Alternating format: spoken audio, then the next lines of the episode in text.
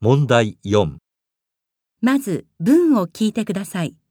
それからその返事を聞いて、1から3の中から最も良いものを一つ選んでください。 1番、例の仕事、伊藤さん、しぶしぶだけど引き受けてくれたよ。 1、